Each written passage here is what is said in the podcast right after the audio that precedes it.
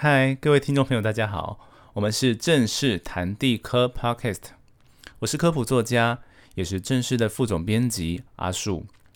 我们的节目名称是轻松学正事，希望大家可以很轻松的用聆听的方式学习地震的知识。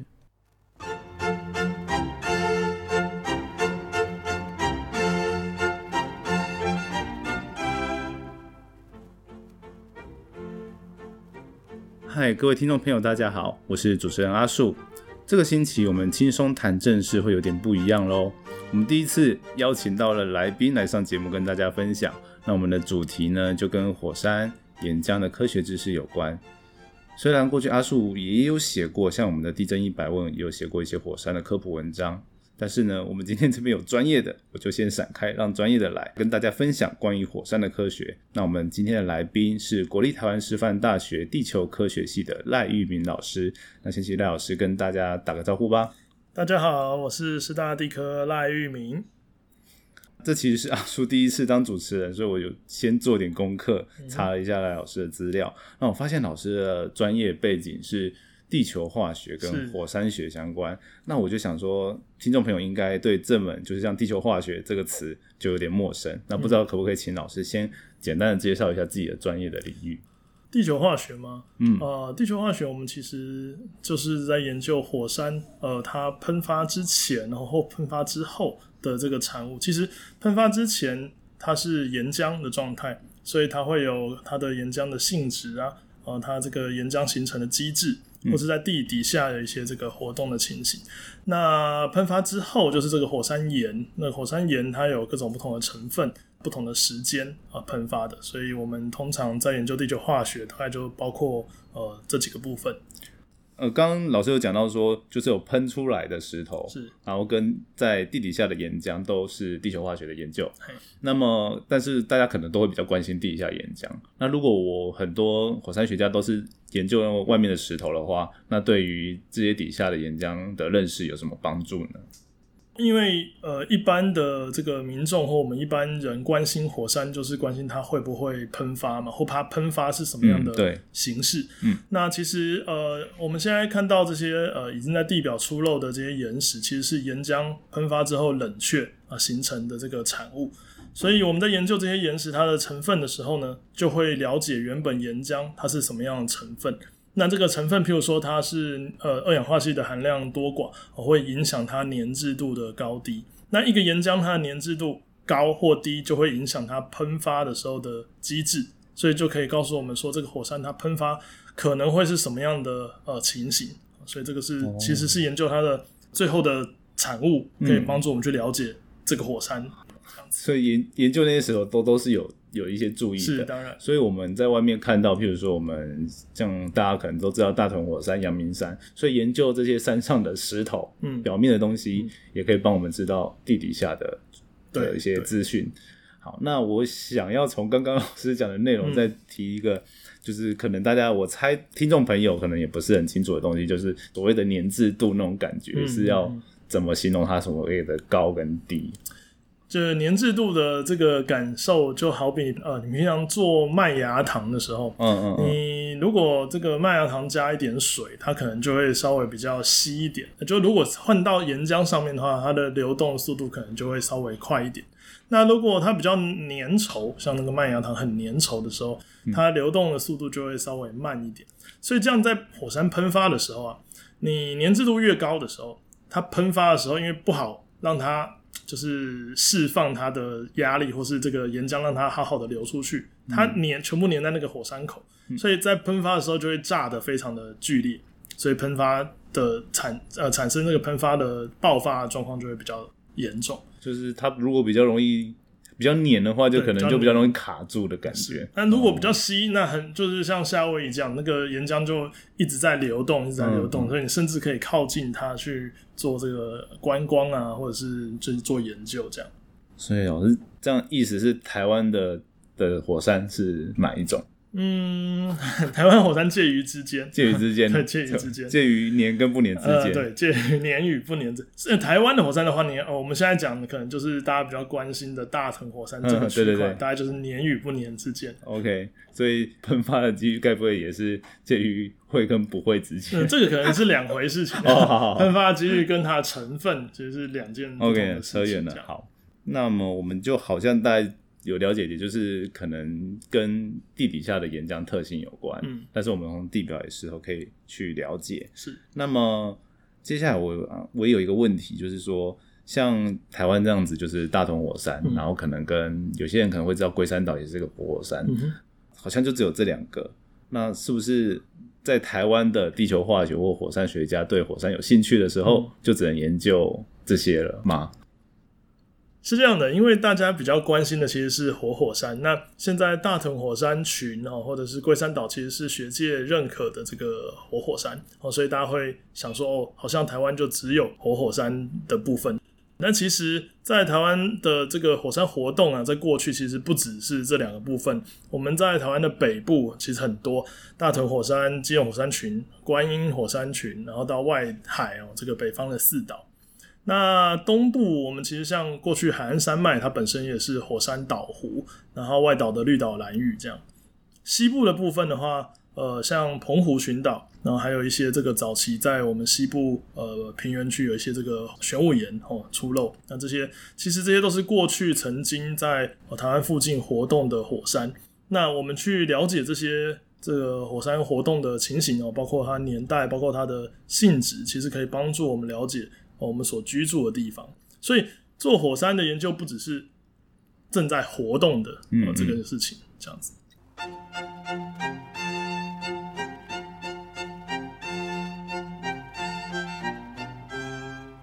所以像刚刚有讲到的吕宋岛湖撞到台湾的那种海岸山脉，是对，那海岸山脉本身很久以前就是个火山。对对，好，所以很好奇是像像譬如说这种海岸山脉啊，或者是澎湖那种火山，我们会叫它死火山吗？还是根本不会叫它火山？因为我觉得听起来它好像就是死到透了，就不会再喷发那种东西。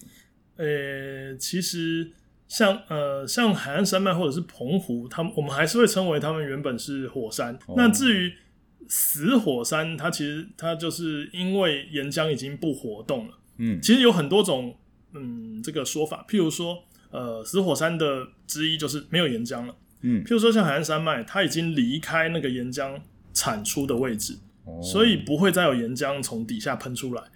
那岩浆产生的不地方不在现在海岸山脉的正下方，所以没有岩浆在喷发，所以它就是死的，因为它离开像像夏威夷的群岛有一些这个西北的这个部分哦，有一些这个岛屿，它已经离开那个热点的位置，嗯嗯，所以它就不能算是就是已经没有机会再有岩浆喷发了。那另外，你们可能提到的所谓死，就是呃，大家认为说它其实有，但是不活动。嗯那这样的状况，我们通常其实底下你发现有岩浆库，我们通常不会把它称为死火山。哦，对，那会给它别的名字吗？还是就是有活跟死这种两种？呃，其实在，在那个呃这个国际火山学的定义，嗯应该就是活火山跟停止活动的火山这样子而已，没有、哦没有中间有一个修火山这样。休火山某种程度而言是我们就是一个创举，嗯嗯嗯，就是说我们我们其实是想要说明说它就是正在休息，但实际上定义上没有这样的一个东西，就是。嗯，所以，所以因为这样子，我们去年呃地调所其实召集了一些这个火山专家啊、或者是国内的一些这个学者来讨论，所以就是正式把大屯火山定义成活火山，这就是不要再说它是休火山啊，什么呃休眠啊这样子，把它说清楚这样。所以我很好奇一件事情，这种这种没有一开始没有说清楚，后来需要说清楚的事情，是 台湾才发生，还是国外也有其类似的？实一定一定是这样，大大政府单位或者是嗯嗯呃嗯，就是避免大家担心，通常都会去去包装它，就是保守一点的讲。保守一点。OK，所以这有点像是历史共共业嘛。对，那如果啊，我们发现一个火山是活火山，就是不管它以前怎么样啦，那现在有一些研究告诉我们说啊，这边有一个活火山，嗯。那其实很多人都会不知道，现在台湾就很明显，就是在台湾就是大家会说啊，房价要降了，或者是啊，它什么时候要喷了，就是大家就会担心什么核电厂啊或怎么样的。但是如果我们先撇开台湾这个例子，我们以全世界来看，那我们遇到一个活火山的时候，大家应该要怎么样看它比较合乎科学？是对，呃，我觉得活火山的这个词大家会有点担心，我们应该回到定义上来看哦。在最早期讨论到活火山的词的时候，通常说的就是在历史记录，呃，这个有喷发的火山哦，在早期的学界是这样说的哦。但是因为历史，你要人类历史记载这个研究记载的就很晚嘛，比如说，即便是夏威夷已经活动那么久，可是它可能只有几百年的这个记录，所以用历史。记载有过喷发这样这个方式其实不是那么 OK，所以日本的学者在一九九一年的时候，其实他们就已经做一个这个调整。哦，就是说大概去取说两次喷发之间的这个呃时间哦，所以如果当时在一九九一年日本学者是发现研究在日本的这些火山，大概它喷发的基准是。两千年就是上一次喷发到这一次喷发，大概间断大概是两千年左右。所以在这两千年当中，如果它有喷发迹象或者有曾经喷发的记录的话，就称为活火山这样子。那怎么知道它在这个一千年内或是两千年内有喷发？就是靠定年学。所以这个火山的岩石采来之后去做年代分析，我就发现说哦，它其实是很近的喷发的哦，那就把它定在两千年内有喷发的活动，就称为。呃，活火山。那九四年的时候，国际火山学会就参考日本他们这个方式，哦，去大概用全世界的哦这个火山来做讨论的话，大概定出的年代是一万年。我就说，如果一万年来它有火山活动，我就称为活火山。所以这个一万年如果套用到世界各地，其实有些地方像印尼一直火山都在喷发，那他们就一万年这个对他们来说。这个太远了，就是全部都可以列进去。对啊，那整个岛都是。有些地方可能它这个这个火山停止喷发了很久，然后就是在在这个时间定义上面还是会有模糊的地带。嗯，对。所以就开始变成呃同一年呢，九四年他们国际火山学会觉得说，除了时间定义之外，还要加一个现象定义，就是说如果今天我们发现一个火山的下方，它其实是有岩浆库的，或者这个火山有活动的迹象的。哦，我们就称为它是活火山。所以回到我们这个大屯火山来啊，虽然它是活火山，就像是过去政府其实已经公布了台湾的活动断层一样。嗯嗯。但是阿叔，你知道活动断层的定义是十万年来有活动过。嗯。那我们就以这个退一万步，就是 就是大屯火山是活火山，假设是一万年来有喷发，嗯，一万年这个时间其实是是很长的，所以不会说公布了活动断层。所以每一个人就很担心的去查说，哦，我家在哪里？你家在哪里？这样。嗯嗯。但是过去呃，这个数年间，其实在长时间的这个教育啊，我们科学教育下面，其实地调所和政府其实有向下扎根，就从我们小学、中学、大学，就不断的不同的阶段，有不同的程度的去教导学生。等一下，好，到这边。我必须要打断老师一下，是因为我们今天呢录的场地就是在学校里面的办公室，所以跟平常阿叔在那边录的不太一样的环境，所以会有很多奇奇怪怪的声音。譬如说，刚刚大家可能已经有听到那个救护车的声音过去了。好，那先跟听众朋友说一下，不好意思。那呃，我们之后如果有在录音，可能会再改进。那今天 就请大家包含一下，没关系。那我们回到我们打断前讲的主题，就是国际火山。学会的那些定义嘛，就是就是时间定义，然后跟现象记忆。所以所以呃，我要讲的就是，因为譬如说过去讲提活动断层这件事情，在这么多年来的这个地质教育下面，其实大家已经明白说，哦，是一个活动断层，但是跟它马上会活动，这是两件事情。嗯，所以呃，活火山也是这样子，就是火山它是一个活的，跟它会马上活动也是不一样的事情。哦，那我们现在像刚刚老师讲断层，我就想到说，现在开始活动断层，就是我们正式这边有抛一些，就是有人在做 model，就是说评估它未来，嗯，比如说五十年或一百年，它的错动谁的几率高，谁的几率低。那火山这个部分，比如说台湾可能比较比较麻烦，就是只有一两座，那是不是在别的国家，像日本啊、印尼，他们有去评估说啊哪些火山是高的？哪些是低的？其实要评估火山它喷发的可能性，其实是蛮难的。是很难的。呃，就算你长时间的这个，就你二十四小时都在做监测，像日本，可是他们真正监测到最后，跟它真正活动，嗯，呃，当然在活动之前，它可能会有一些前兆，所以那可以、可以知道。但是我能不能预测说大概多久之后会喷发，其实非常困难。所以为什么说要去看说两次喷发过呃，就每一座火山不一样哦，两、次过去两次喷发时间经历的时间大概多长，那就可能是这一个火山它的一个特性。特性所以嗯。所以定年学就很重要。如果我在一个火山的这个岩石啊，去能够定出、哦我们知道说不同时间哦，它大概有什么样的这个这个火山活动哦，就是说我们间隔能够抓得出来，抓得对，越那就可以细，大概的去就比较可能猜一下哦。但如果定年不准，那你你就变成说猜也是茫茫的猜。OK，所以好，就让我突然想到一个，就是到底是女人的心比较难猜，还是火山比较难猜？我觉得是女人，真的还是女好？OK，因为火山可以用科学量测嘛。OK，好，这是题外话。好，突然想到的梗，这个阿叔都之前都很少讲乐色话，突然有反问就比较会想到。好，那么哎、其实这样我们也认识活火山蛮多了耶，所以我就想说，那我们或许可以慢慢的 把这个焦点拉回来。嗯嗯台湾，那台湾就是有大同火山嘛，然后我们对它好像就是可能过去了解不是很够，就是至少民众都不是很了解。嗯那我想知道说，从科学家的角度、科学界的角度，除了刚刚前面提到的一些呃观测方式或者是它研究方式，那有没有一些其他的方式让我们更了解它？嗯，呃，其实我们现在 除了刚刚前面说的，不管或定年或地球化学之外呢，其实还有呃蛮重要的，就是第一个是地表的这些火山喷发之后的产物的一些研究，譬如说呃，在大同火山群，它有许许多多的熔岩流，然后许许多多的火山锥。那这些火山地形它的分布，其实可以帮助我们了解这个火山，就大同火山它在喷发的时候有哪些火山呃这个中心，然后有呃是喷发是什么样性质的这个岩浆或者是熔岩流，它可以告让我们能够呃去了解说这个呃大同火山它可能下一次喷发会是剧烈的吗？会是平缓的吗？这样子。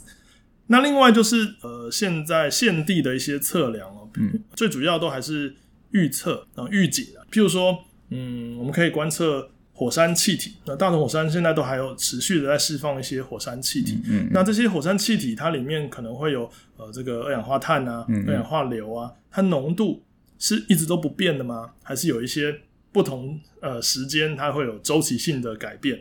那如果它突然间有异常，那可能就可以告诉我们一些事情。哦，然后再来就是我们去观测地表的变形，一个岩浆在活动的时候，它会让地表产生缓慢的隆起，或是小小的隆起。那这样的时候，你地表变形的情形也可以帮助我们了解底下岩浆是否呃这个有活动。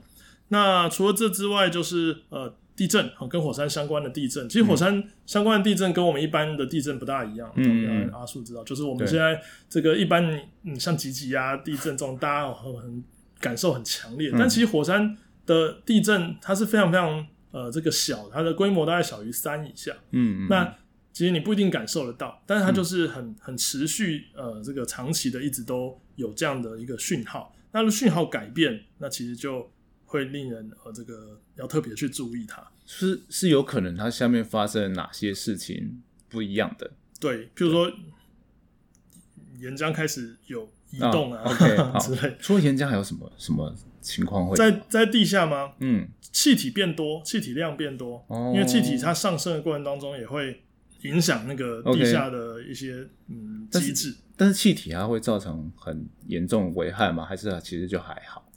呃，释放的气体危害是应该是还好，但是主要是观测气体可以帮助我们了解、监测它这样。最后是温度啦，就是地表会有，现在大同火山群有很多温泉嘛，嗯，那你地表的温度，如果这个水地下水的温度或者是地表这些气体的温度有改变，其实都是呃我们观测呃就监测很重要的一个部分。OK，那那这样的改变，它是如果我们想说它是接近喷发，它的改变会是一种持续很多的嘛？还是说一点点其实就就会是一个基兆？这个可能要长期看下来才知道。那目前、哦呃，就我了解的这个 TBO 大头火山观测中嗯心，他们温度的观测可能上下五度都很正常。哦对，所以可能可能要破到更多十几度那种，然后而且以前都没看过这样变化，对对就大家就要小心那种感觉。可能就要稍微注意。哦，OK，好，了解。那所以我觉得这这蛮有趣的，因为就阿叔的认知，就是在那个地震在断层上面，我们就不能预测嘛，嗯。但是我们可以用。呃，长期的去看风险，嗯。但是反过来说，火山好像在从长期看风险是比较有瓶颈，但是好像它的那种预警方式又比那个地震再可以再早一点点，因为地震都是只有几秒钟的预警，但是火山这样听起来是不是有更长的时间？比如说几天 哦，至少。可是那个时间你很难抓，也是很难抓。但至至少都会有一段时间可以反应。但是它也是一种就是没有方法中的最好方法的感觉。哦，所以其实大家其实都有在做这件事情，有的有的，像国外也是这样。对对对嗯嗯嗯，OK，好，那我们今天其实知道了蛮多的资讯，所以我在想说，听众朋友应该也是需要消化一下这些火山的知识。那我们在正式的上面也有一些火山相关的文章，嗯那大家可以就是也上去看一看，然后也消化一下今天老师讲的内容。然后下一集我们就先在这边跟大家预告说，我们之后还是会跟大家谈更多大屯火山的一些故事。是那我再请老师跟我们分享。好好，今天的节目大概就到这边。好，谢谢老师。谢谢大家。好。